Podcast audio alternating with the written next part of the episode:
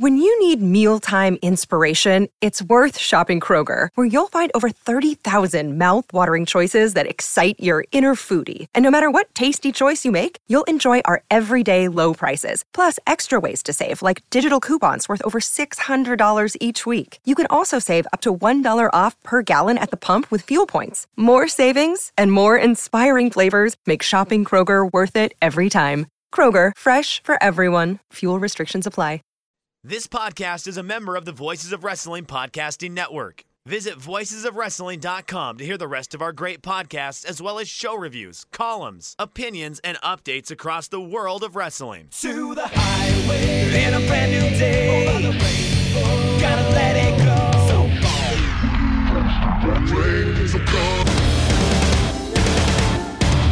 Fast to finger down. Dance tonight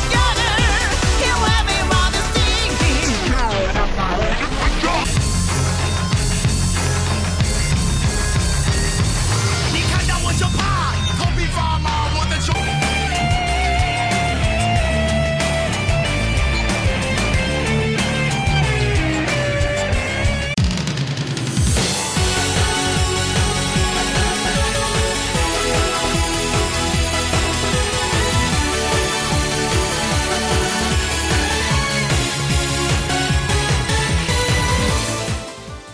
Welcome back to Open the Voice Gate Rewind and Rewatch, episode 19, covering Open the Ultimate Gate from Atlanta, Georgia, at the Presidential Ballroom on April 3rd, 2011.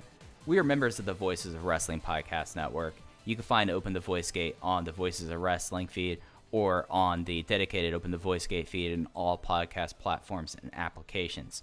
You can find us on Twitter at Open Voice Gate. If you'd like to donate to the show, you can click on the link in the show notes and submit a donation through Redbubble. They could be recurring, it could be one time, and any donations are. We love donations if you do it. It'd be really sweet. But, anyways, I am one of your hosts. It's your old pal, Iron Mike Spears, and I'm joined as always by my co host, Case Lowe. And Case, we've made it through WrestleMania weekend, and what a WrestleMania weekend it was. a bizarre triple shot for Dragon Gate USA, and it ends on a weird note. It began with Open the Southern Gate, which is a really strange show, but one even two weeks removed from it.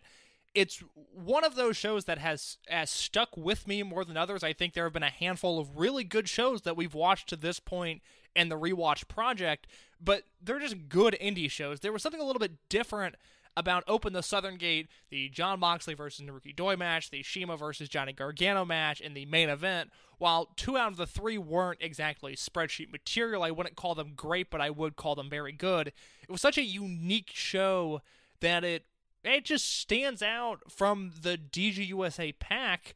And then Mercury Rising 2011, the show we talked about last week with Joey Bay, an outstanding show. I mean, a lot of really, really good stuff. Some stuff that over delivered for me. A fun main event, a great title match between Pac and Akira Tozawa.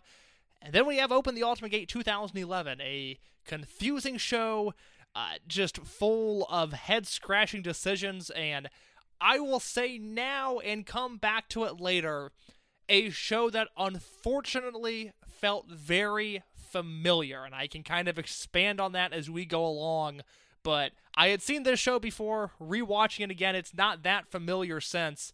But a Gabe Sapolsky produced WrestleMania weekend show like this, I have seen this song and dance before.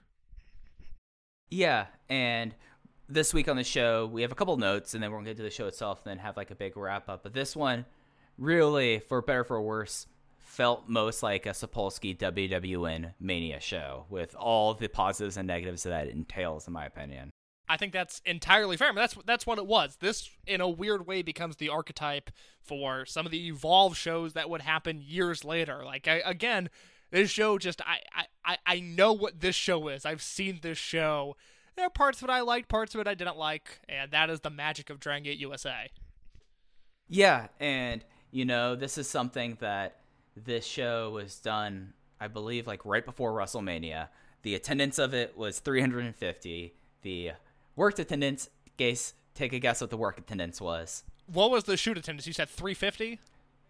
350, yes. Shoot attendance has to be about 780 people. According to Cage Match, 916. 916. So, before we get into the show itself, as I alluded to before, right, we have a couple notes case because there's some card um, mix-ups that happen and some injury stuff to take care of in the lead up to the show. That is correct, but I, I just now realized as we're sitting here, we talked about the Ring of Honor shows that happened during 2011 WrestleMania weekend last week. We never talked about WrestleMania itself. Mike, I'm going to run you down the WrestleMania 27 card from Atlanta, Georgia. You tell me Okay. you tell me if any of this stuff sounds familiar to you. Just eh, I- I'll take that because looking at this card now doesn't exactly ring a bell, but we have Sheamus versus Daniel Bryan in a dark match, which ended in a no contest. But Wikipedia is telling me it was also a lumberjack match in four minutes. A four minute lumberjack no contest. That sounds atrocious. Uh, the Great Khali won a battle royal. Edge defeated Alberto Del Rio in the opener. Cody Rhodes defeated Rey Mysterio.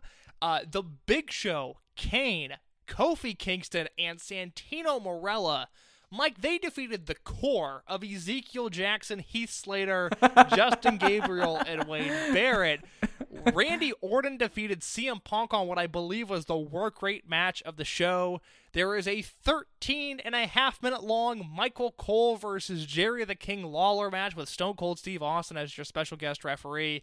A half hour match between The Undertaker and Triple H. The semi main event on this show John Morrison, Snooki, and Trish Stratus defeating Dolph Ziggler and Lay Cool.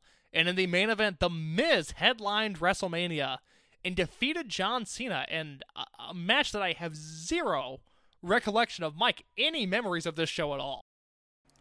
Actually, I remember when we did the show in Phoenix, and the only memory I really had was Shawn Michaels versus uh, Undertaker. I have a lot of memories of the show, actually. Like, I'm kind of surprised that you don't have as many, but also time frame wise, kind of makes sense in a little, little bit of a way. Um, I remember th- that Sheamus and D- Daniel Bryan match because they would later talk about how they felt like they were gypped in on the pre-show and they were going to make the match next year in Miami into something special. That didn't end up happening, of course. The, the Uh, Miami WrestleMania next year, I have a ton of memories of because that was the show that got me back into wrestling.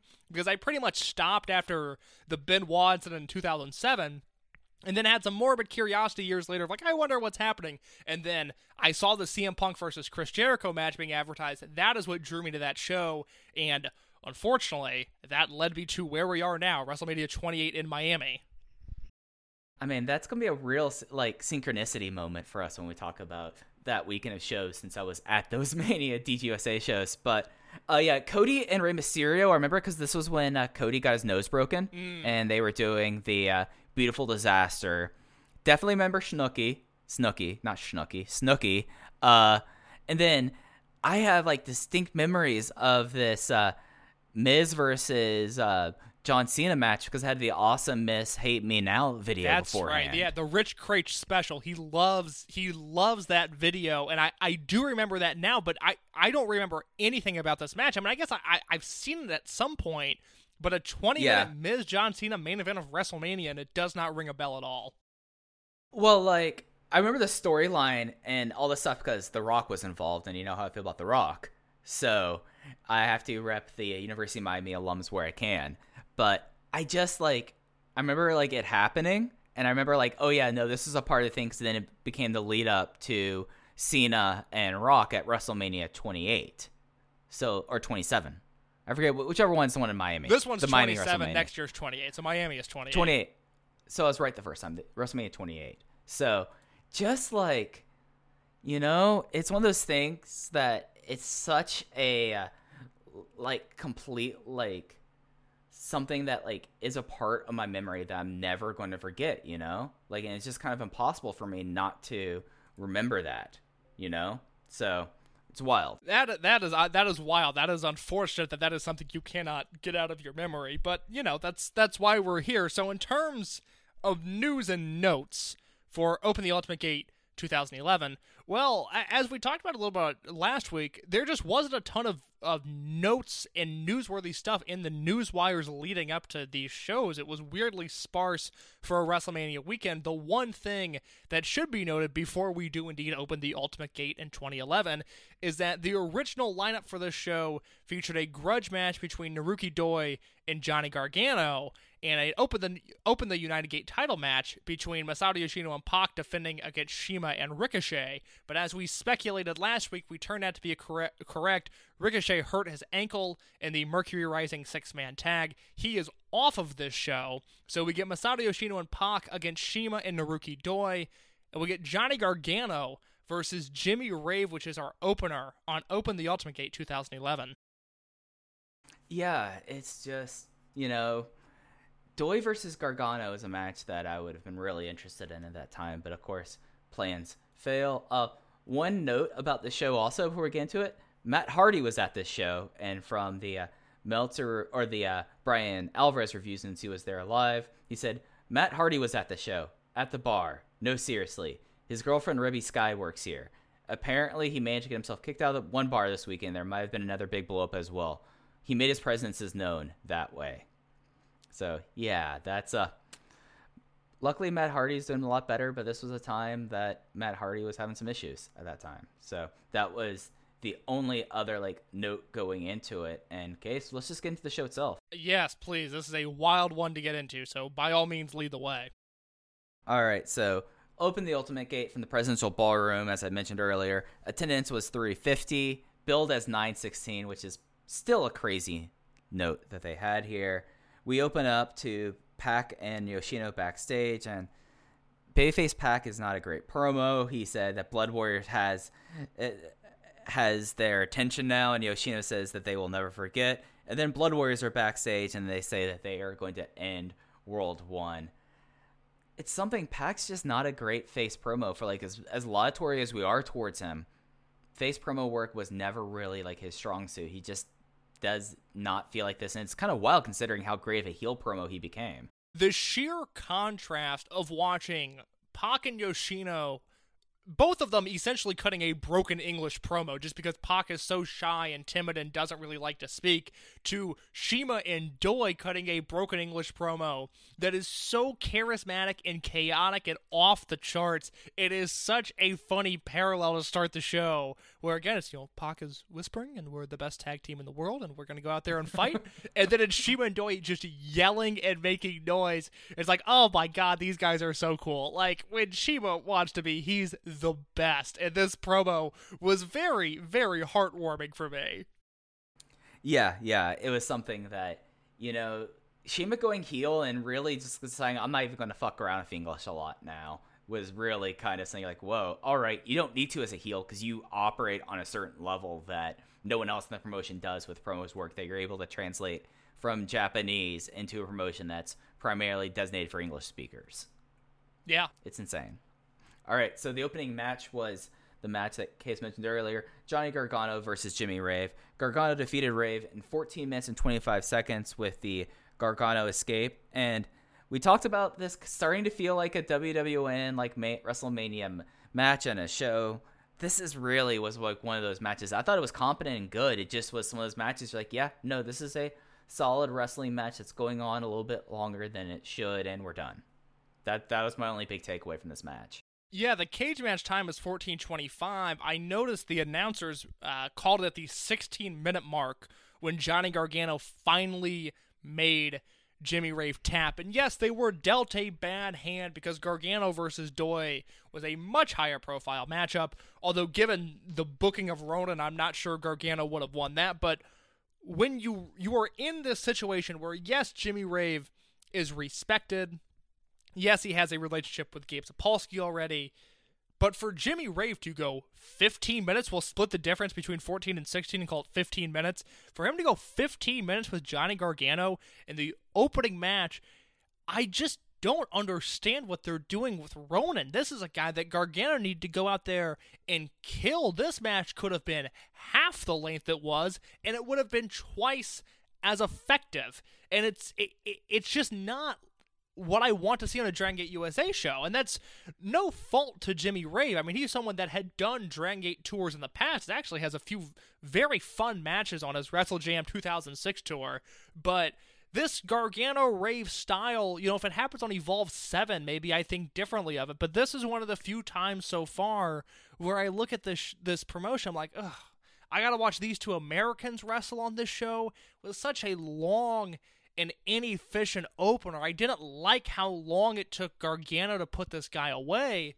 So again, you know, somewhere between 14 and 16 minutes, it's it's just a lengthy opener with not much substance. I gave it two and three quarters. Yeah, I went three and a quarter just because it was competently done.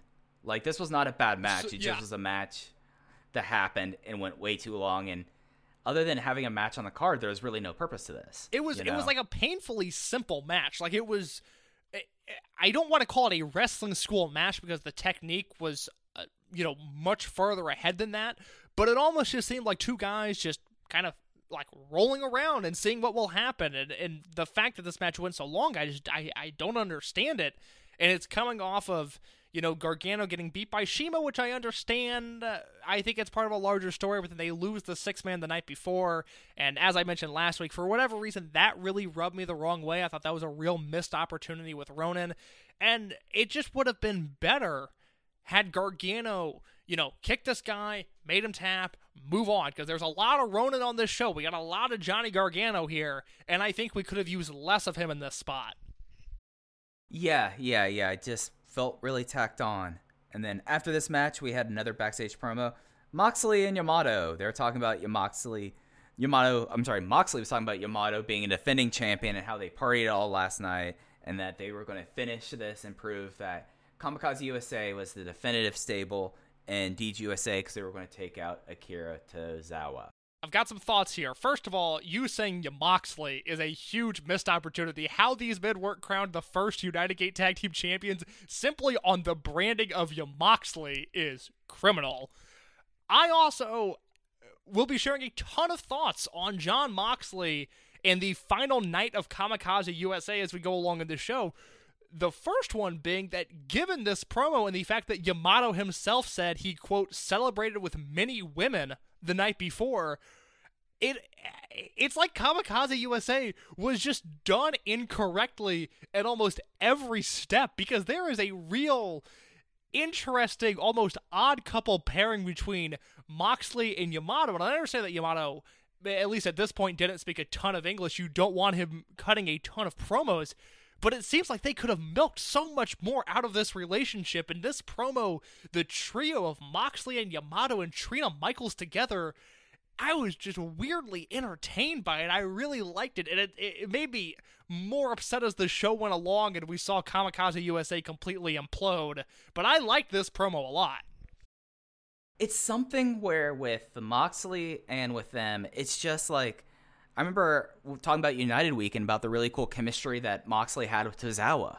Like it was there and it was apparent. Maybe Gabe thought that oh, people don't want to see this, but then they have Ricochet right into Blood Warriors and being just as a member of the unit interacting as much as anything. You have Brody Lee on the microphone for Blood Warriors. Why was he so set on having Moxley set apart from this unit? That's That's that's, thing that exactly it me. because Brody is so good in his role in Blood Warriors as the guy that can talk because Ricochet, you know, yes, obviously American, but has the presence of a, of one of the Japanese proper talent because he can't talk. He just he has nothing to offer there. So, like in Philly, we talked about the segment was getting a little lost in translation. CIMA was trying to cut an in-ring promo and it just wasn't really connecting with the crowd that they were turning heel at that moment. Brody takes the mic, says, you know, you trash, you people, whatever, whatever. It was great, and I think we really missed out on more Moxley, Tozawa, Yamato, Shingo together. The Japanese trio there, Tozawa, Yamato, Shingo, historically charismatic, historically great. And if you put a mouthpiece there with Moxley, I think that is that is is what this unit should have been. And as time went on and they fizzled out, yeah, it's just it, it- it's such a wasted opportunity. It's so frustrating to look back on. Yeah, no, it's and it's something we'll be revisiting throughout the show. The next match was the six man freestyle. This had Rich Swann defeating AR Fox as the finishing fall with a sitting 450. Other people involved in this match were Sami Callihan, Arik Cannon, Lince Dorado, and Silas Young. The, the overall match on Cage Match was listed at 913. I think we could already tell that the times on Cage Match are a little bit off for the show. And interesting uh, f- freestyle. They really kind of treated this thing as okay, we have the Cannon and and Callihan thing going on and doing their own distinct thing, and then you had like a four way freestyle with the other guys. It was kind of interesting with this. I don't know if I really liked it, but at least it, they were doing something in this match, whereas they did nothing in the open. I talked last week's show about how I thought that freestyle match was kind of the perfect version of a six way freestyle because other than John Davis pinning Stalker Ichikawa, which I maintain was just it was a minor thing, but I think it was a big mistake. Stalker looked great. John Davis had a moment to shine. Brody Lee looked awesome. And the star of that match was Jimmy Jacobs. And I think the point of these multi man matches is to throw a bunch of bodies on the ring and to have one guy stand above, to tell one story, to have one guy come out looking awesome. And this match completely failed at that.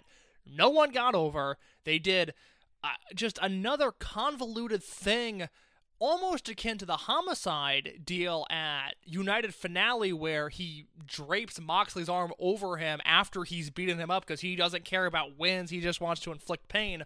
Well, Sami Callihan and Arik Cannon are destroying people in this match, and then they just decide to leave at some point. They they remove themselves from the match, which is so counterproductive to the fundamentals of professional wrestling, and you're left with AR Fox and Rich Swann and, you know, a pre real man Silas Young. And Silas Young at this era, it is so funny watching him in 2011 because he is just the most generic indie wrestler there is. Just brings nothing it's- unique to the table.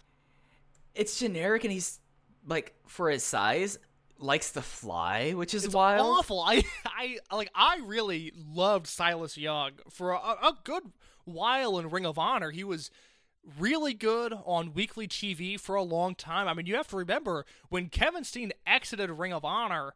His last thing that he did was he put over Silas Young, and you know I could write I think an entire book on the summer of Ring of Honor in 2014 and the amount of opportunities they wasted. And Silas Young is just unfortunately one of the many careers that were derailed that summer. But here, Silas is a, a long haired guy with no personality who is doing flips, but is not really doing Dragon Gate level flips. Like, he's kind of just a guy that has a bit more body control than the average human. Whereas I will say, Lince Dorado's the other guy in this match. Once again, I thought Lince Dorado looked really, really good here. He, especially him and Arik Cannon, which you put Lince Dorado and Arik Cannon on paper, and you go, well, that's that's not going to work. But here, I actually really liked their chemistry. Dorado's the one that eats the pin uh, on Swann standing 450, so at least Ronin gets some sort of you know boost between you know this and the Gargano opener. But I, this is a two and a half star match. I just thought they brought nothing innovative to the table. No one came out looking better. This was the true definition of a collection of spots, in my opinion. Yeah, yeah. This was just spots, and it existed, and it was all for Cal. Like really, like after Callihan and, and uh, Cannon left, it was pretty much like straight to the finish. It felt like I was like, oh, well, that happened, and it leaves you perplexed watching this if you aren't aware what's going to happen later on in the show, right? And it's just like, okay, this happened.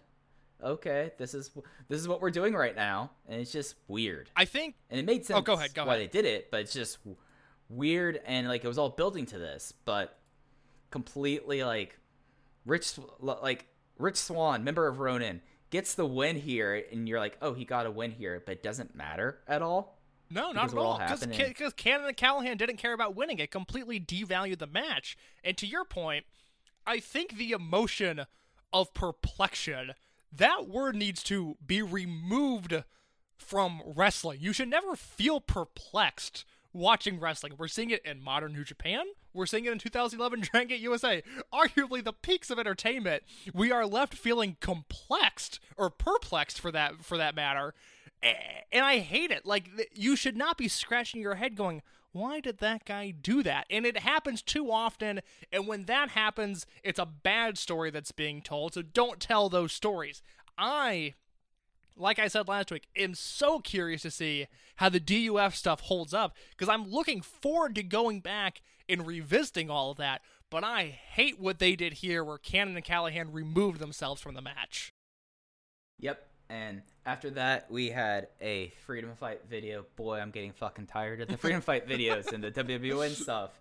It's just they had to do it on every show. I know why they did, but I'm just like going like, okay, we get It's it. too We long. it. It, I don't have an issue with them pumping out the DVD 30 sales. seconds. It's too long of a video. And I'm willing to wager that with we don't have like I don't think I've ever seen any like DGUSA DVD sales reports, but I'm willing to wager that if you're someone watching this show, seeing how few tickets were sold and how the i pay per view didn't didn't knock them dead, I'm willing to guess that if you watch this show, you probably already have a copy or have pre-ordered Freedom Fight 2010. I think that's a safe assumption. And then we had we went back to the ring as the god himself, Hollywood Saki Ch- Sakura Chikawa came out, and then all of Blood Warrior came out, and Ricochet's hobbling. Like you could tell, like good reason why he was not he was not wrestling tonight. CIMA calls Stalker Ichikawa a cockroach and a joke. He makes him fights Brody, and he says in four words, "Hey Brody, kill him." And then we had Hollywood Stalker Ichikawa versus Brody Lee. Brody Lee won in a minute 59 with a truck stop, and you know, it just was a fun. It's Stalker Ichikawa. Like we had a Stalker Ichikawa match against Brody Lee. It was exactly what I expected, and for that, I loved it. I can't believe they only brought Stalker in once because he is so beloved in front of this Atlanta crowd that he's someone that should have come over in Miami. He's sh- someone that should have come over in Secaucus, New Jersey. And had there been Dragon Gate talent in New Orleans, he should have been on the list. He should have been on Mania weekends from here on out. And I, w- I would like to know if that was a thing where Gabe wanted him again and Stalker said no, or if Gabe thought he wore out his welcome on this weekend because he was so much fun on the two Atlanta shows he was on. Yeah, and it's something where Stalker Ichikawa is such a, and and one of the reasons why I think Stalker Ichikawa is probably the best comedy wrestler of all time, and I've said this many times before. You you immediately see Stalker Ichikawa, you get his deal. You don't need any explanation. Like if you're someone that was like brought to this show, you'd be like, that guy is a wrestler. How is this guy a wrestler? He just looks like a little creep. And he gets murdered. And you're like, okay, this is why he's the weakest wrestler in the world. And I mean, I'm willing to guess why he didn't go to these shows, case. And I bet you have a feeling why as well. but seriously, like doing like Stalker Ichikawa, like carve out 10 minutes on each of your show and have like the best comedy wrestler of all time do his stuff. Like he plays the hits. The hits are always fantastic. Stalker Ichikawa. If I'm ever like booking a DGUSA revival show with you, case, we're bringing in the god. He's coming over. Oh my God, Like yeah. he's on the list. Yeah, there's, Eh, there's. eh, I eh. mean, he could have wrestled a, a, a John Davis type the next year when Oh, John Davis God. is a heel. He could have wrestled Sabu. I would like to see Stalker Ichikawa versus Sabu. Who wouldn't? There was weirdly we talk. We're gonna talk a lot about wasted potential on this show. A lot of wasted potential booking Stalker Ichikawa dream matches in Dragon Gate USA. All right, I have one for you, and I think this one is I'm gonna go off the beaten path. I know that Larry Dallas would be very happy that I make this one. Stalker Ichikawa versus Scott Reed. yeah, that that is what we are doing when we get the pencil for that revival show. That is first thing down on the paper. Scott Reed versus Stalker Ichikawa. Yeah, gosh, but like, yeah, like you have him here, and like Brody, of course, because soccer, like one of the things that's great about Stalker Ichikawa, tremendous at selling. He did a he did a fucking John Woo bump off of his shoulder tackle. Like as the first bump of the match, he flew back 12 feet. It was tremendous, and uh, I I could pretty much just do a series. Like if we get to a certain point in the rewind and rewatch where we're like through DGUSA, we've done like going through like storylines and things like this.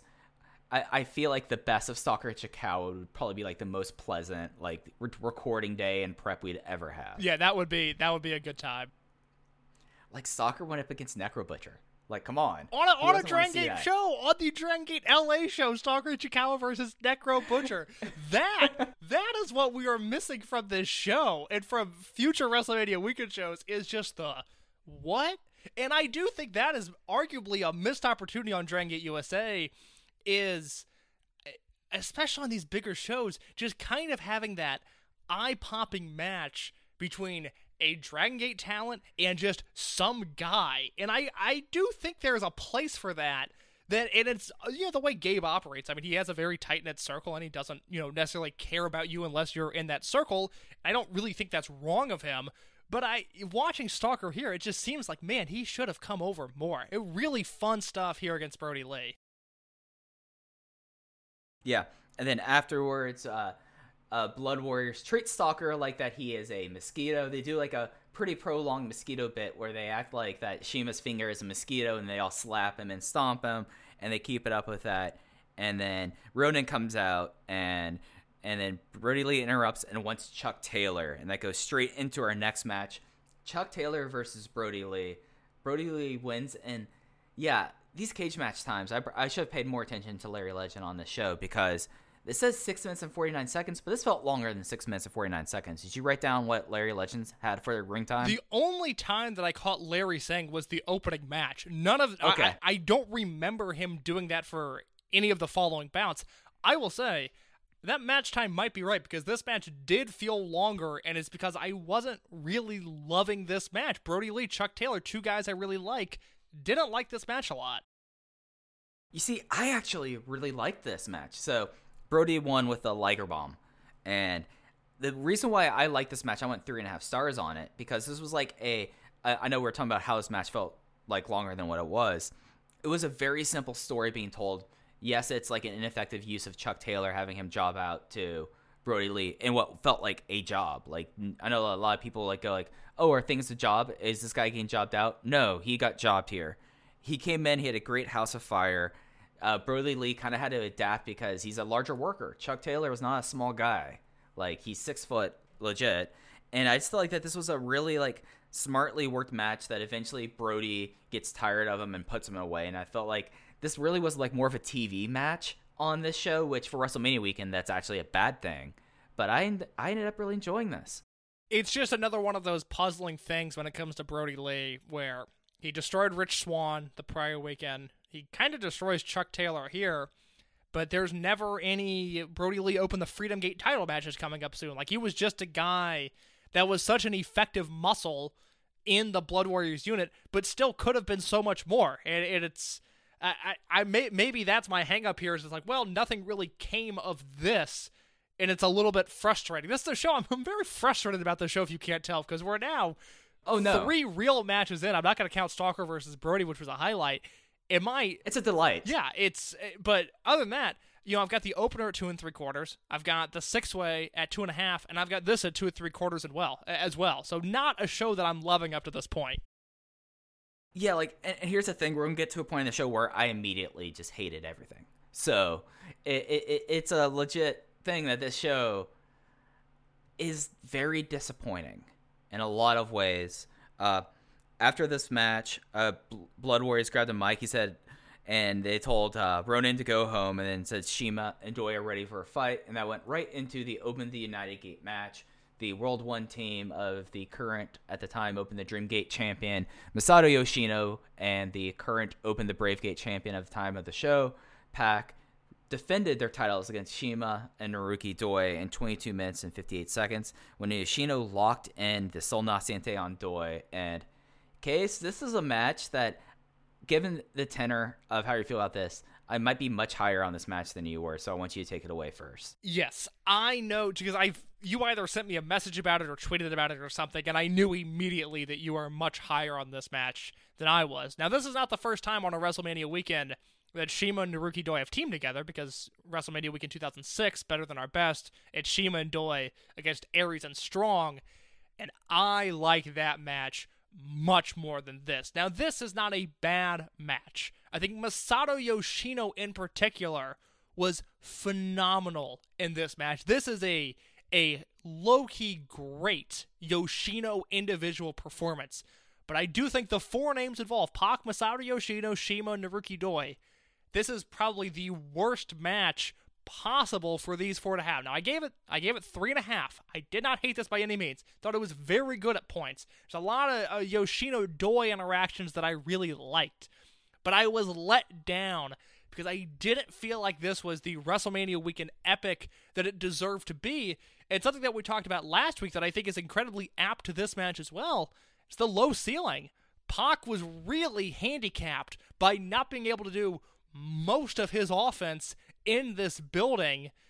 And it was just, it was another one of those bummers. Like, I, I liked this, but I didn't love it. And so, Dragon Gate tag match with these four guys, I really wanted to love it. So, sell me on it, Mike. What am I missing here?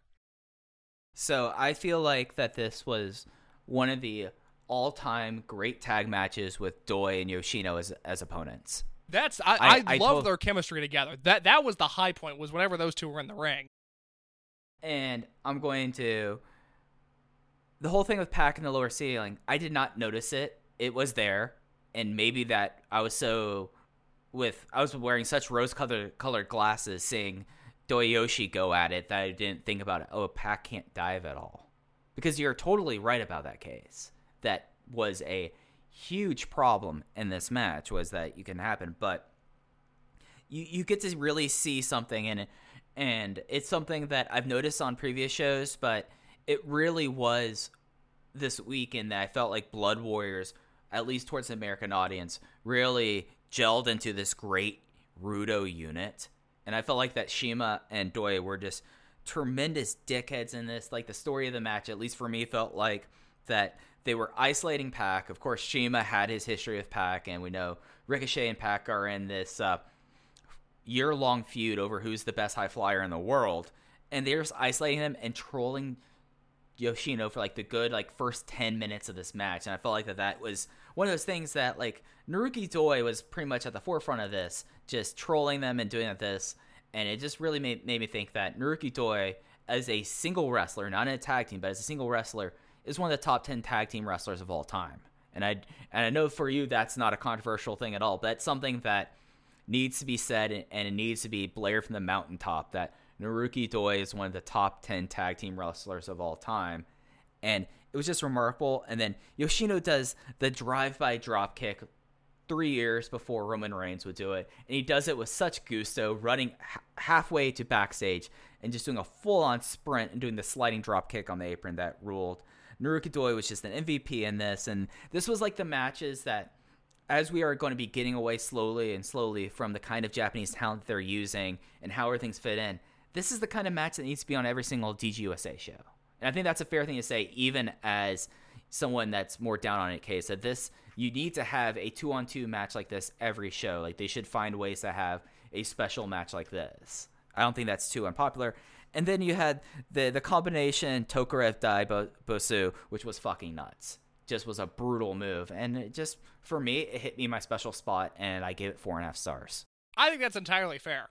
I again, I, I liked a lot of this match. I, I do think, especially given two weeks ago, Open the Southern Gate, when I'm talking about how Pac is just this revelation and was so unbelievably good in that match, and then seeing him being unable to do that because of the building he's in was so frustrating to me. But you are right on the money about Yoshino and Doi. They were terrific here. I, I will say, thank God that Pac and Yoshino versus CIMA and Ricochet did not happen in this building. We get that match. Oh, God, we no. get that match down the line later on this year at a building that is much more prepared for whatever they are going to do. Because also, this is right before Spike Mohicans really become a thing. I think this would have been the first straight two on two CIMA and Ricochet tag together. When we get that match later on in the year, they are a fully gelled unit and one of the great short lived tag teams of all time. So I think this match is unfortunate. I would have liked to have seen this match in another building on another show because I think it, it could have been great. But I also think it is a better option than a possible failed Pac Yoshino CIMA Ricochet match with these low ceilings. Yeah, it's something that I mean, we're gonna start. We're probably gonna be saying this a whole lot more. Okay, Case like we started with the Ace Arena, but we will be complaining about bad venues for moves that can't be happening uh, for the rest of the series. It's weird. It was something that I didn't even think of until Joey Bay brought it up last week, and then I was like, yeah, like you're right. Pac didn't. He couldn't do anything except for he does a springboard 450, which he does that in such a weird way where he really doesn't get a ton of air on it. It's such a violent flip the way Pac does that springboard 450. But he can't really go to the top rope or else he's going to go through the ceiling. And that frustrated me watching this match. Yeah, no, and, and I think that's totally justified. And then we had something else that is totally frustrating afterwards. uh, after this match, and as the way that they go to intermission, uh, Johnny Gargano and Ronin come out, and then Sh- Johnny Gargano makes a very bad transphobic joke that makes a pun off of CIMA's name. It's bad. It was not funny then. It was never funny, and the crowd immediately shits on it. So a crowd in 2011 immediately saying like that's a terrible joke, but they probably thought it was just lame and not just horribly derogatory and offensive. And then they say that maybe it should be that Blood Warriors should go home and maybe they're not the most dominant stable in DGUSA.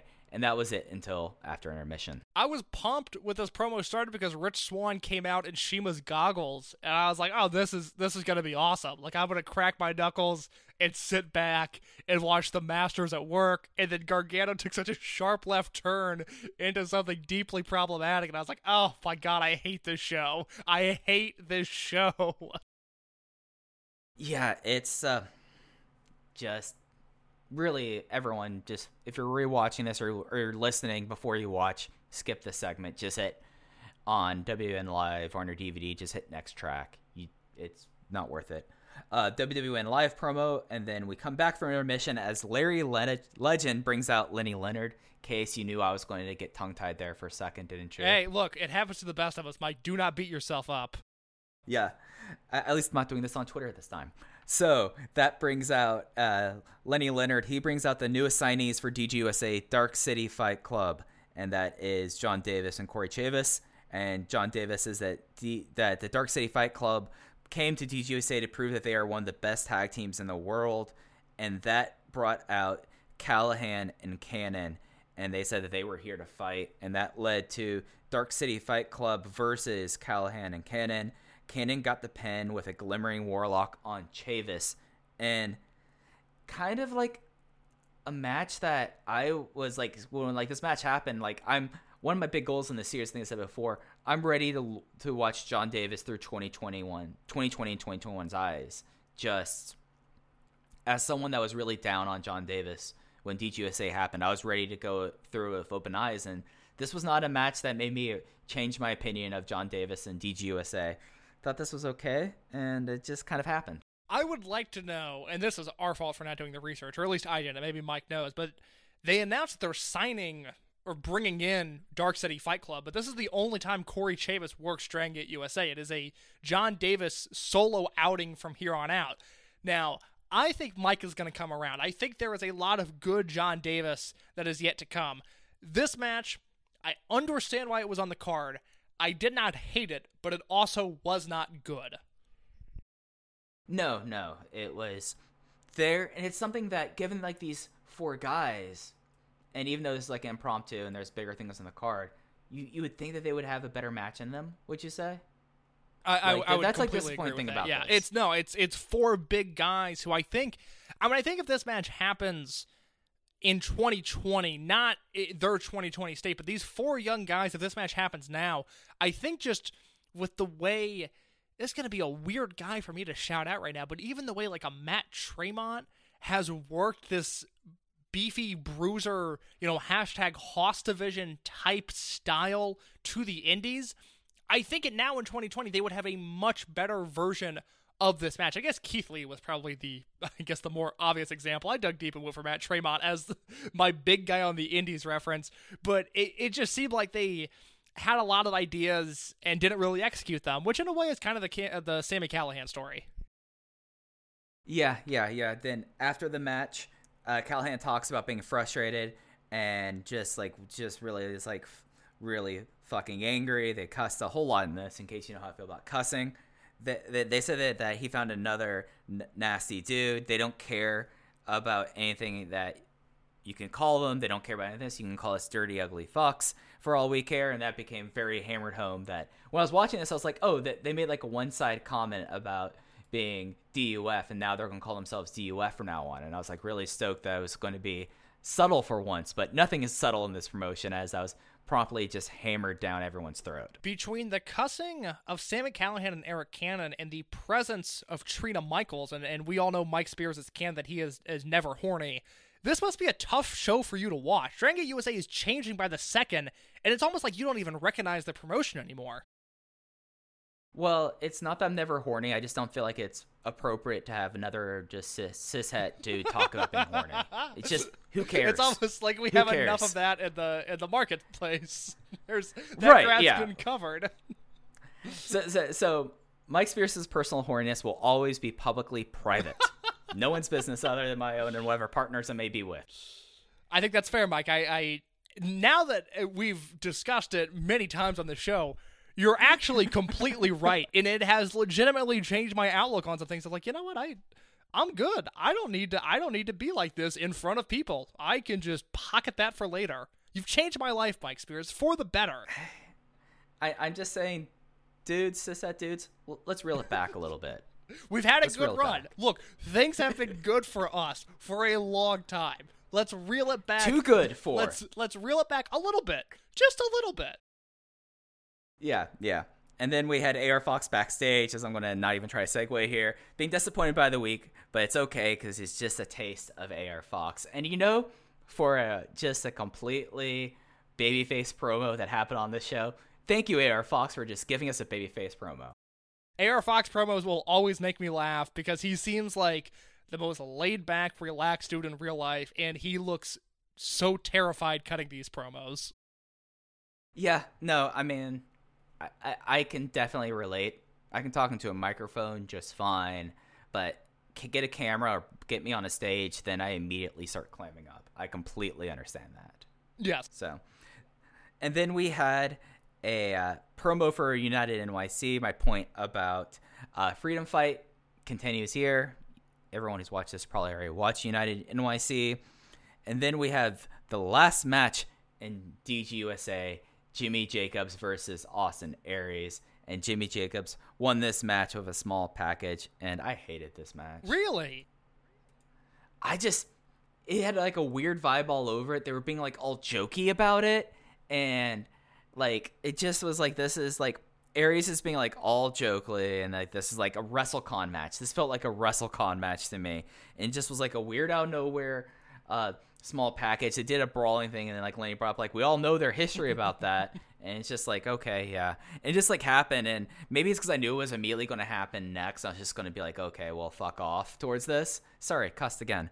But it's just a weird vibe match that went on for like 15 minutes then we had like another half hour and we got into like not like 2010 where there was like an hour that was like just some of the utterly worst stuff that they still have put on this just was just there out of place and taking up time Well, this is a slog of a show. I mean, I think this is the longest Dragon Gate USA show, show up to this point because this is almost three hours long. And, right you know, your mileage may vary on the tag match, but the first half of the show is not a good show. I mean, when Chuck Taylor versus Brodie Lee in a squash match is your best match in the opening half of a show before the tag match, it's just, you know, you're you're going to be in for for a long time, and I mean, there's still about another hour left on the show with only technically one match on the docket. That was that was what shocked me because I normally watch these shows in two sittings. I take a break at intermission and then you know either come back if I'm going to watch it at night, I'll come back the next day and finish it up, or sometimes I'll finish it all in one day.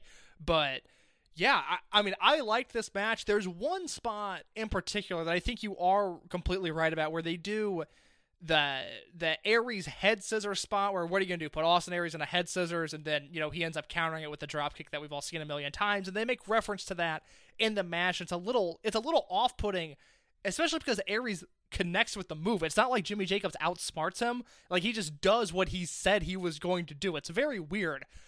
I really like their chemistry together. I loved their Ring of Honor matches. I think this was.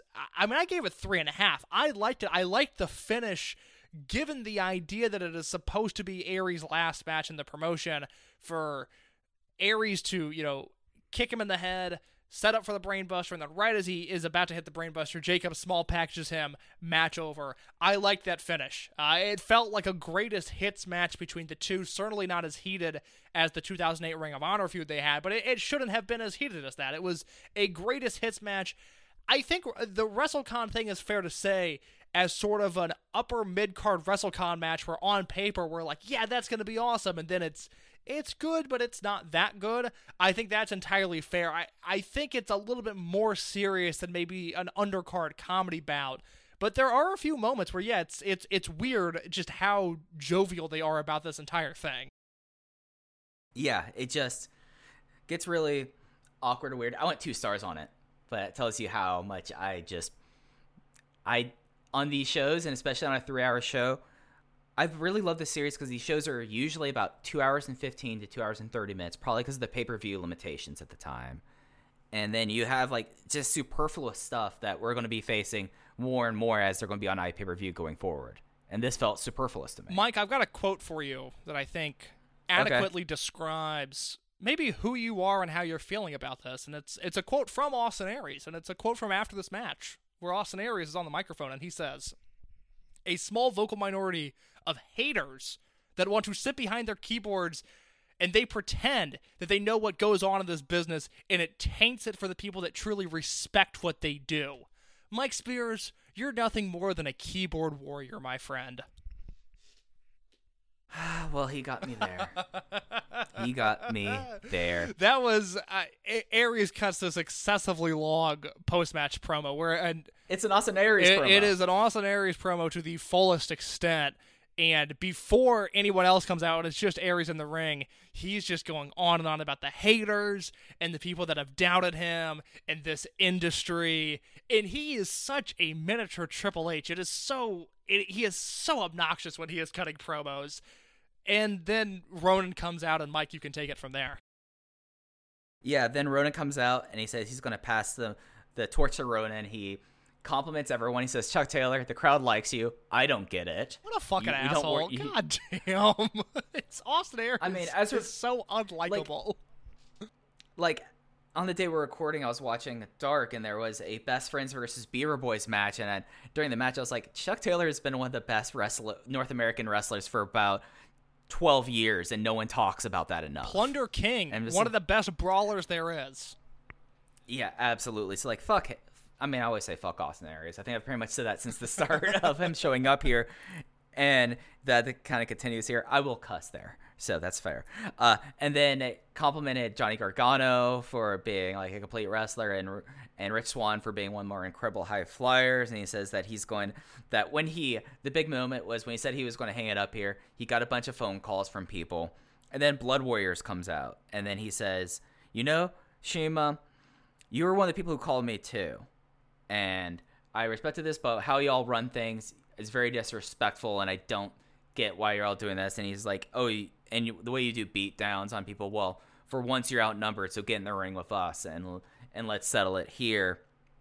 And then that was a big bait and switch, and then uh, Austin Aries attacked all the members of Ronin, and he's and the commentary made a big point about saying that he found his place.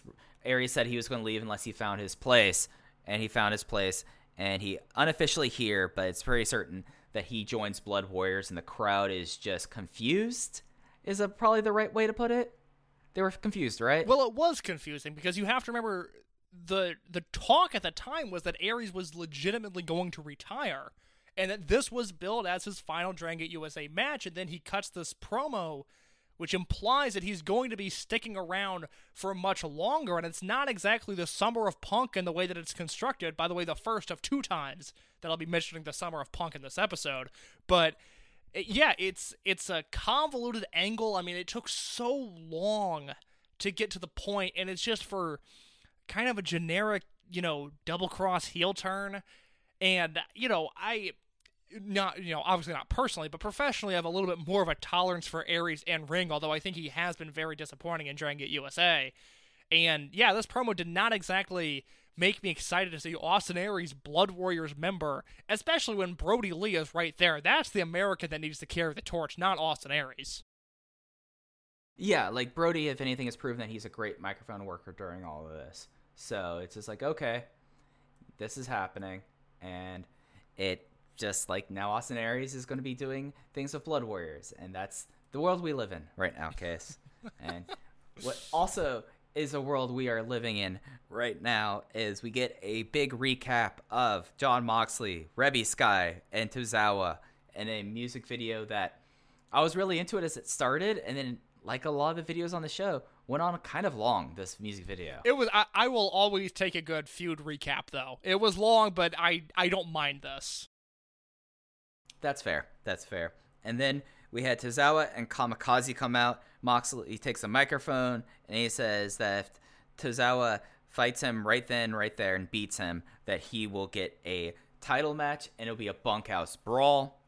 And then we had no DQ because Tozawa, being a man of high character, took that match. He knew the opportunity. He knew to grasp it. John Moxley versus Akira Tozawa in a no DQ match where Akira Tozawa beat John Moxley in his last match in DG USA with a German suplex in about four minutes. So it, just to reiterate, because I know we talked about it on one of the prior episodes, but the the angle going into this weekend was that Yamato and Moxley refused to grant Akira Tozawa a title shot. So that's why Moxley comes around here and says, "If you beat me, you can get the title shot."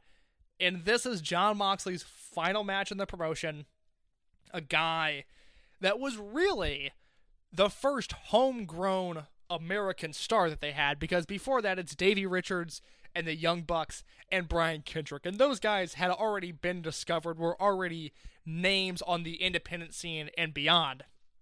John Moxley was a CW, CZW IWA Mid South guy who came into Dragon Gate USA in November of 2009, the third show, and launched to indie superstardom at this point. And the fact that this is his final match and his final weekend is spent. He has a fun match with Naruki Doi at Open the Southern Gate. I will give him that. But to wrestle Arik Cannon the night before and then to have a throwaway match with Akira Tozawa, I cannot believe this is how the John Moxley era ends in Dragon Gate USA because there is so much potential here. I mean, we are talking about the American superstar of the promotion, more so than Johnny Gargano, I think. And the guy that books the Summer of Punk, Gabe Sapolsky, does this for John Moxley. If there's something political that happened where Moxley said, Well, I'm not going to do this, this, or this, and you're listening to the show and you have that knowledge, please let me know. Because, I, I mean, I'm against the idea of Tozawa splitting off from Kamikaze anyway. I didn't like that story because I thought it was lazily done.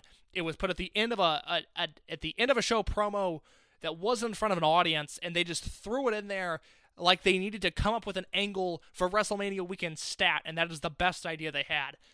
But uh, you know, besides that, just the idea that again, Brodie Lee continuing to be mismanaged. You could have been building to Mox versus Brodie Lee this entire weekend, with Brodie Lee pinning him and then becoming the de facto American face of Blood Warriors. You could have had Mox and Tozawa having an actual match on night one, leading to Tozawa getting the title shot tonight. Yes, that robs us of Pac versus Akira Tozawa, but that's okay because that match happens uh, for a second time on a Dragon Gate USA show next year. They could have done a six man with Kamikaze, with Moxley, Tozawa, and Yamato against any trio of Blood Warriors guys. They could have kept the unit together officially.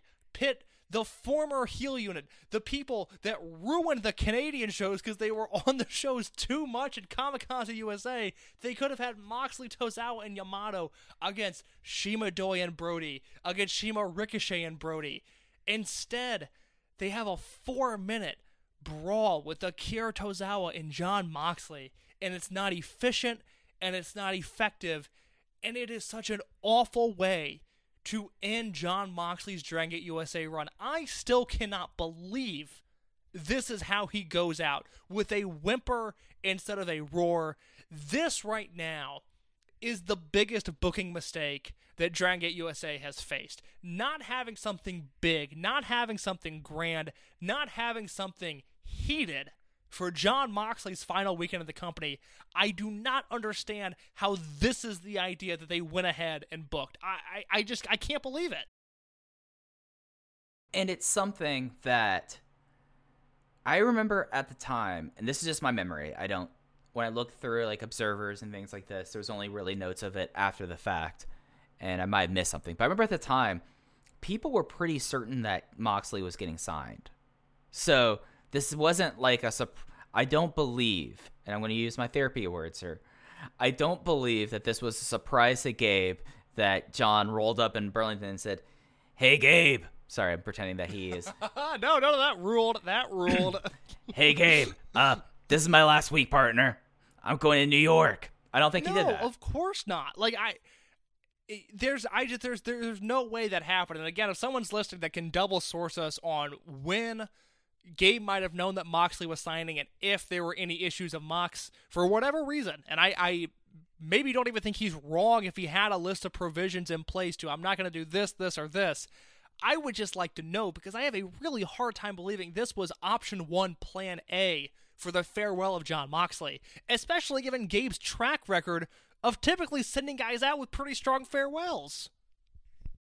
Yeah, I mean, look at what happened last year with just Brian Kendrick, like, and Paul London. Like, they they, they did a very concerted effort of sending them out there. They had a official handing of the torch over from the Young Bucks to Chikara Sekigun. This has not been a surprise. Like the only person that they kind of just like were like, we're done with him, fuck him, was Davey Richards. And as we talked about on that episode, for pretty good reason, they pretty much treated him like this. Like it's just something that I can't believe. And I said at the beginning of this weekend that I thought this was a cardinal sin, but now I feel like I could chisel this in stone. This is one of the biggest cardinal sins of Dragon Gate USA was not having not even a satisfying plan. This felt like this was thrown together. Completely. Like this felt like the completely thrown together. And just the we'll get more into this after we finish the main event. The overall just treatment of John Moxley entering this promotion is something that as we rewatch this just confounds me. And I'm looking at my observer notes because, in case you know how I love my observer notes. it's one of your brand. It's one It of your features. I love it. Yeah, I have this from the WrestleMania wrap up Observer from April 11th. So this was the week after the show. Jonathan Good, age 25, who worked as John Moxley for a number of independents, most notably CZW and Dragon Gate USA, was offered a developmental deal and is expected to be started soon. He placed second in Best Brawler in last year's award and also placed in Best 10 on Best on Interviews. So, that's usually that's an interesting paragraph from Dave. I think we can both say because usually when people like have these big signings and this is happening, usually it gets a bigger write up. Am I wrong in saying that? Like usually there's a little bit more there. No, I, I, I, I think I think that's fair, but I, I don't entirely know where you're going with it. Is this something where I did the voice where he sprung it on Gabe? And I don't believe he did. But this paragraph, two sentence from Dave Meltzer, when Dave Meltzer usually, like we went through line by line, all the solid coverage Dave Meltzer and Bryan Alvarez did of this. We even dipped into the torch a bit for that, if I remember correctly. For the Davey Richards stuff, yeah. Yeah, two senses. Two senses. It makes you wonder. Or at least it makes me wonder. I also just think that i in the case of maybe the Phoenix Exodus, as we'll call it, with the Bucks and Davey and TJP, those were guys that were more vocal, and also that caused a stir where Gabe had to give public statements to say one way or another. This is just a guy signing, so again, I, I, I would like to know more. I will pivot for just a second again before we talk about the main event to once again prove how I think the Kamikaze USA breakup was so wasteful. Mike, do you know what the main event of the next show that we watch is? it's uh they're up in Boston, aren't they? For that show? They are in or New York yeah, City. Well, they're in Revere, Massachusetts for this one. No, I don't know. I'm gonna look at this card, but please tell me before I click. look. It's the Open the United Gate title match. It's Masato Yoshino and Pac, and they defend against Akira Tozawa and Yamato. So they go through this entire breakup angle where Yamato turns on Tozawa and he's not worthy of being in Kamikaze. And a show later, and it's not even like after the main event, which we'll talk about in just a second because it is an excellent match. But it's not even like they have this huge reconciliation. Like they're cool afterwards. They, you know, they embrace, but it's not like they are back on the chain gang together. And for this to be the main event of the next show, how did they not do Kamikaze USA versus Blood Warriors and pit that team that again ran roughshod in Canada was an overbearing heel presence and against the current heels Blood Warriors. I think that dynamic would have been so interesting. Mox versus Japanese talent is always encouraged. And instead, we got a four minute Akira Tozawa versus John Moxley match, and the story was rendered pointless on the very next show. And that kind of colors my opinion on the main event as well. So, yep, that happened. I do love the main event. I I, I will say I I love the main event. Where do you stand? I went four and a quarter. I liked it a lot. I liked it a whole So lot. So before Yeah, that, so did uh, I. Reby Sky runs in. They attack uh, Trina Michaels. She attacks Trina Michaels. Just really awkward and unnecessary shit. Like that's all I have in the notes there. Uh, Trina Michaels would like wrestle one of two matches and at least on cage match like the next day, which is kind of interesting. Not in DGSA, of course, but like down in Florida. So that was uh, the end of John Moxley and uh, Dragon Gate USA. Everyone went out in three minutes, and then a bigger thing was uh, the brawl of his valet against the woman he felt like he was scorned by. That was it. What a bizarre what that that is a point we neglected here. But Mox's biggest angle coming into this weekend is him versus Reby Sky, which is just it's Right. unbelievable. It is unbelievable because it's I, I couldn't believe she was brought. I guess if Matt Hardy's there, okay, maybe she'll come down south. But like, why? She is not over on these shows. She's not over like Akira Tozawa and Yamato in this main event. Which I will say now, talking about this main event, it is a it is a slow starter. But once this match gets going, oh my god, this is something else. I mean, they really, really went out there and killed it. And I think this match is important. You talked earlier on the show about the tag match and how every Dragon Gate USA show should have had that two on two tag match, that Dragon Gate style, that just no other company on earth can duplicate.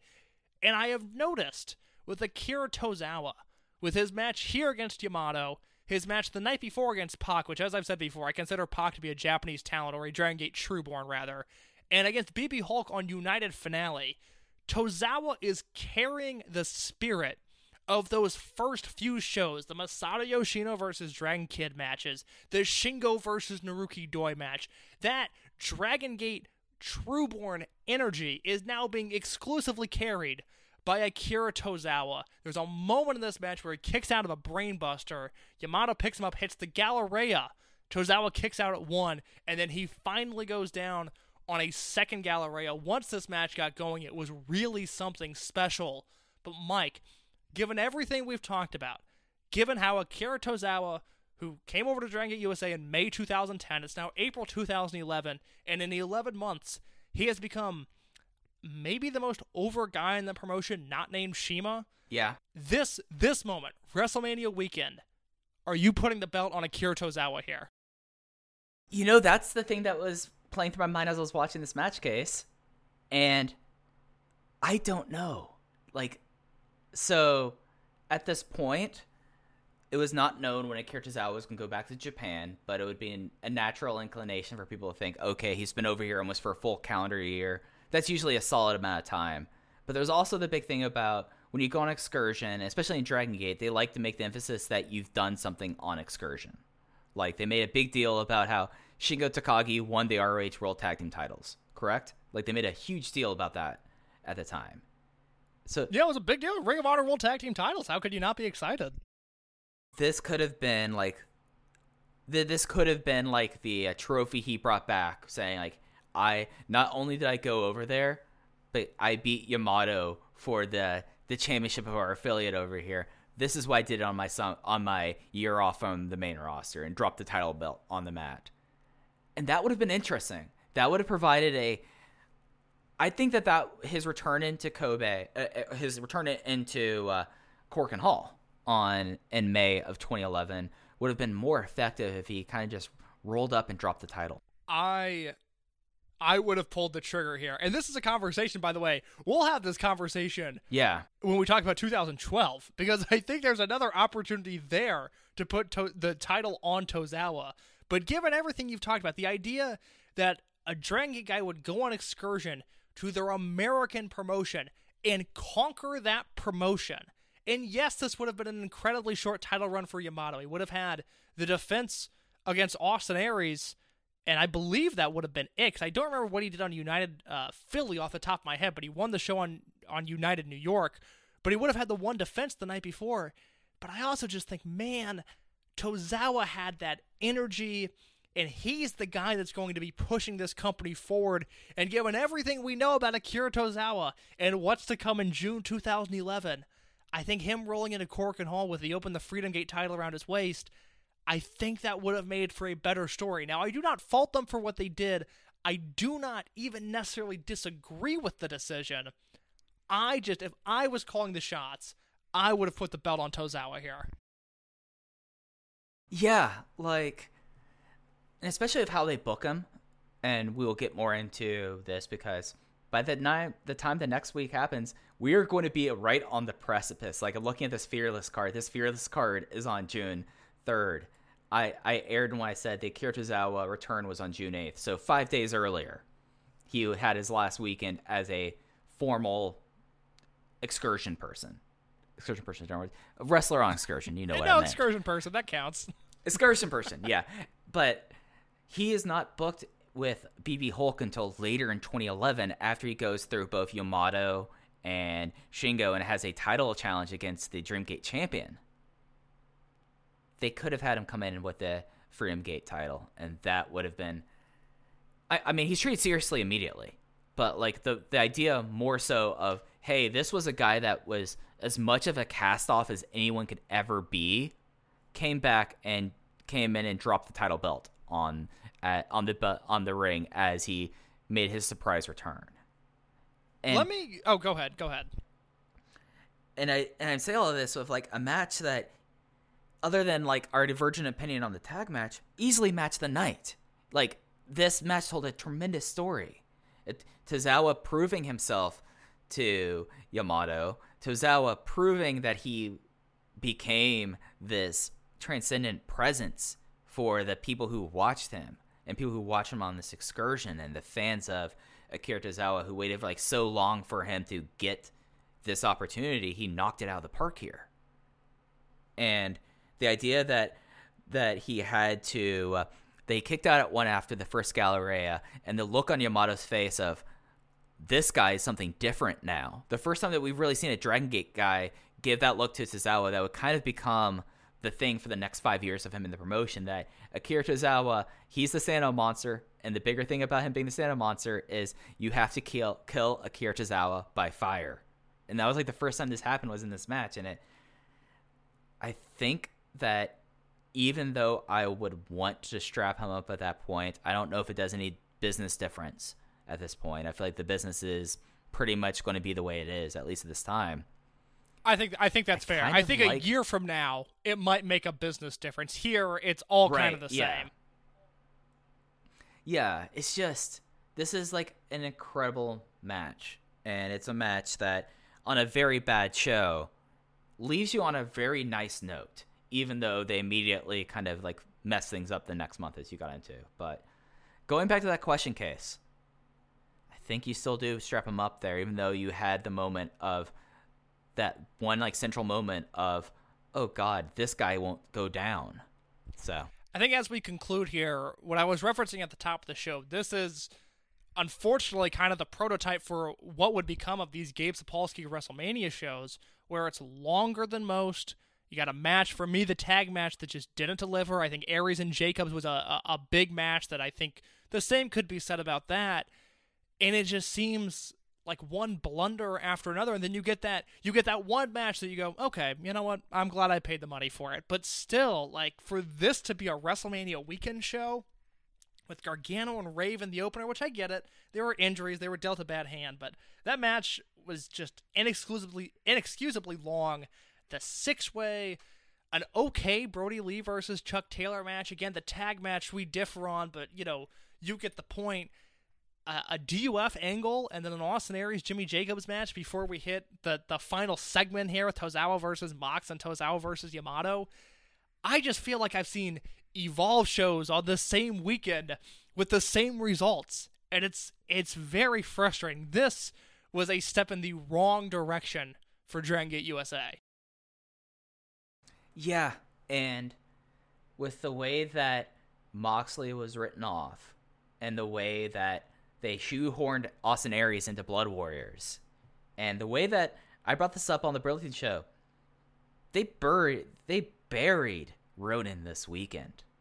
Their their potential breakout stars, like the big North American stars that Gabe Sapolsky was direly looking for since the since before the show, the promotion's inception. The only win I think this weekend that they had was yeah, the only two wins they had was a four way freestyle was that freestyle earlier where Rich Swann was just like, oh yeah, Rich Swann won the match, and then the only other match was Johnny Gargano beating Johnny Rave or Jimmy Rave. They buried Ronin this weekend. Yeah, because Swann loses to Callihan in on Open the Southern Gate, and Gargano loses to CIMA, and then at Mercury Rising they lose the six man, which I, I very much disagree with. And so yeah, yeah, it's it's a tough weekend for them. They essentially win two meaningless matches and lose all of the stuff that that counted, and it's it's not a good way to go about this.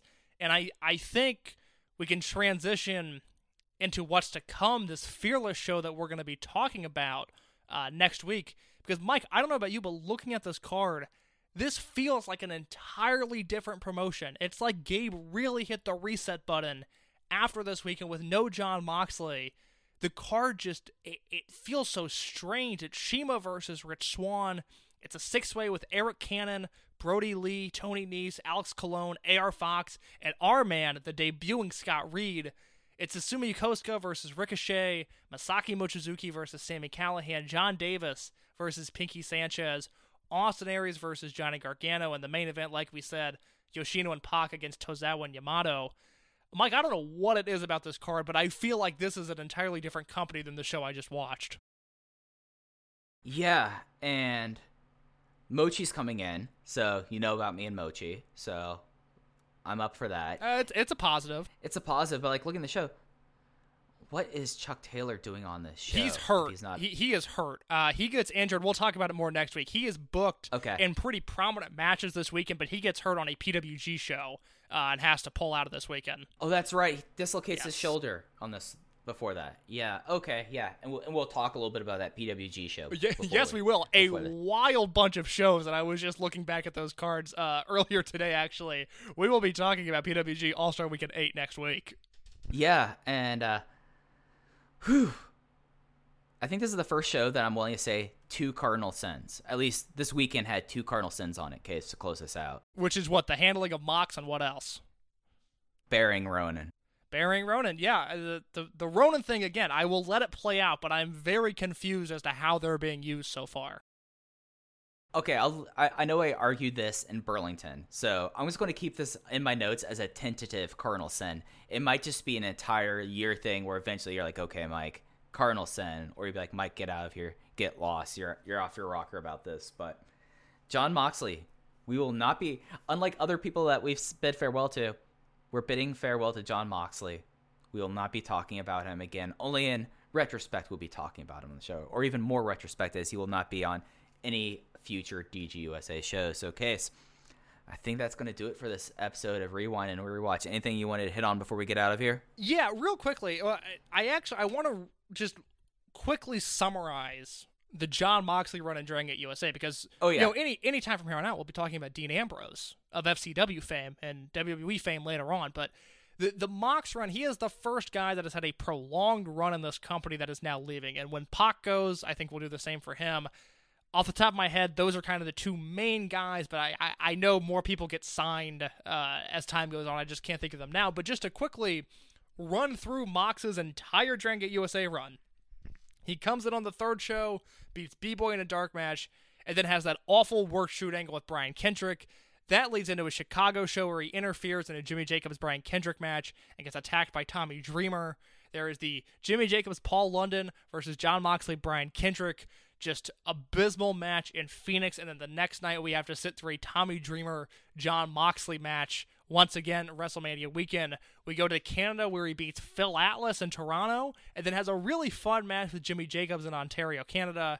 Mm-hmm. The first anniversary show, I think John Moxley is incredible at the Chikara versus Kamikaze USA elimination match. I think he is the focal point of a match that I, I really raved about at the time. And then we go to the Midwest. He once again has a hardcore match with Jimmy Jacobs and the Brian Danielson match in Milwaukee. End of 2010, it's an I Quit match with Jimmy, and then a, a tag with Akira Tozawa against BB Hulk and Homicide. As we go into 2011, it's the triple shot where he wrestles Jigsaw. He wrestles BB Hulk in a really fun match, and then he has the worst match in company history up to this point with Homicide. And then this weekend, like I said, it's Naruki Doi, it's Arik Cannon, it's Akira Tozawa.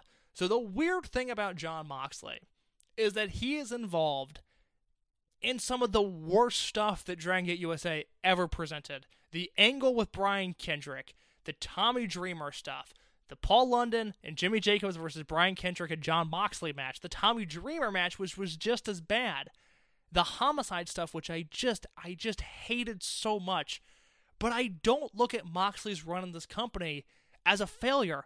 I think Moxley is so good that whatever awfulness he was involved in, I have never pinned that on him because I thought he was rising above the situations he was given. I think it's frustrating that we only got him versus BB Hulk in a singles match and him and Naruki Doi in a singles match. And other than that, he was wrestling American talent.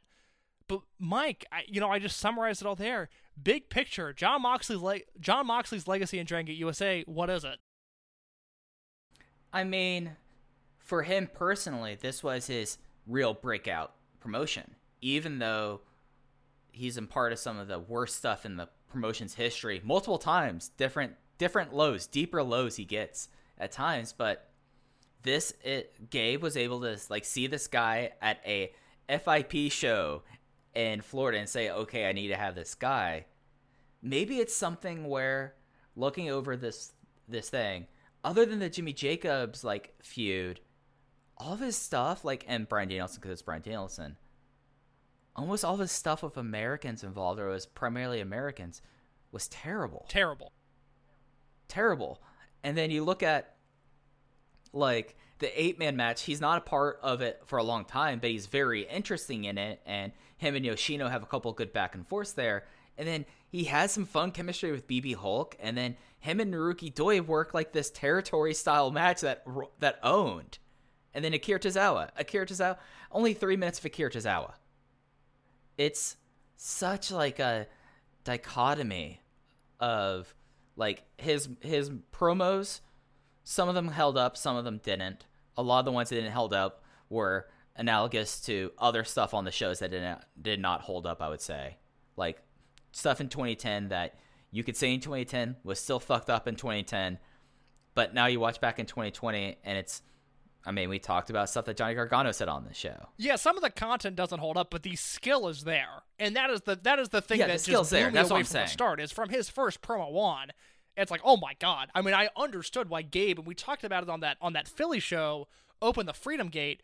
Just yo, know, Gabe writing MySpace messages about how excited he is to work with with John Moxley. It makes sense. It is so clear that Gabe is losing his mind at the prospect of working with this guy for basically the first six months. And then once the Jimmy Jacobs feuds, feud ends and he goes into that just awful business with Homicide, and then this weekend, it's disappointing. It is disappointing, but I think Moxley rose above the entire time. I thoroughly enjoyed rewatching this period of his career. Yeah, and it's something that, especially seeing where John Moxley is in 2020, and seeing how they completely, you know, for what you could say about AEW what about John Moxley, because I believe he has more control over what he says in AEW right now. Not like completely off, and you could definitely see the uh, diamonds that Gabe tried to chisel out some. And I can't look at it as like a failure. I can't look at it with Davey Richards, where Davey Richards left so much on the table. With John Moxley, just whatever thing he had against working against the Dragon Gate style wrestlers is a shame because that was where he excelled in other than Jimmy Jacobs. And that's kind of and the way that you couldn't give it a good definitive blow off with him and Akira Tozawa is probably the most disappointing part about this at all. I would completely agree. And that is the end of John Moxley's run in Dragon Gate USA. And Mike, that is the end, thankfully, of Open the Ultimate Gate 2011. Yep. Uh, you you know how we said at the beginning we're gonna wonder when like we stop enjoying the shows. This was a show that made me assess like enjoying this until the main event. like I like one good match is something, but like two good matches is what it takes for me to say like, okay, the show's worth it. But case, I feel like this is the first show that you're like DGUSA.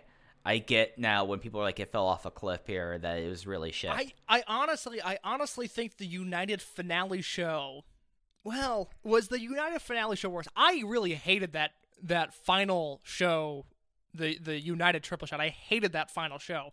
This one was just too long.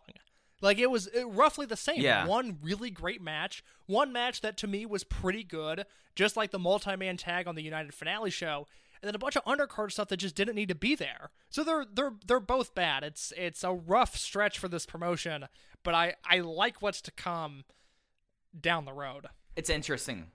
It's going to be interesting getting into the next triple shot. But, Case, I did not think we were going to go this long on this show talking about a show. I think both of us were probably more interested in talking about what happens with John Moxley, but getting to see Tozawa and Yoshino at least left the show on the right foot for me. Case, anything you wanted to uh, hit on before we get out of here? That's all I got, Mike. All right, you could follow us on Twitter at Open Voice Gate. You can give us a donation. There's this nice little red button on the Red Circle website. I even provide a link to it in the show notes. You- You're not obligated. We certainly appreciate it. You can do single donation or reoccurring. Cases on Twitter at underscore in your case. I'm on Twitter at Fujihaya. So for Case, I'm Mike, and we'll catch you next time on Open the Voice Gate, Rewind and Rewatch. When you need mealtime inspiration, it's worth shopping Kroger, where you'll find over 30,000 mouthwatering choices that excite your inner foodie. And no matter what tasty choice you make, you'll enjoy our everyday low prices, plus extra ways to save, like digital coupons worth over $600 each week. You can also save up to $1 off per gallon at the pump with fuel points. More savings and more inspiring flavors make shopping Kroger worth it every time. Kroger, fresh for everyone. Fuel restrictions apply.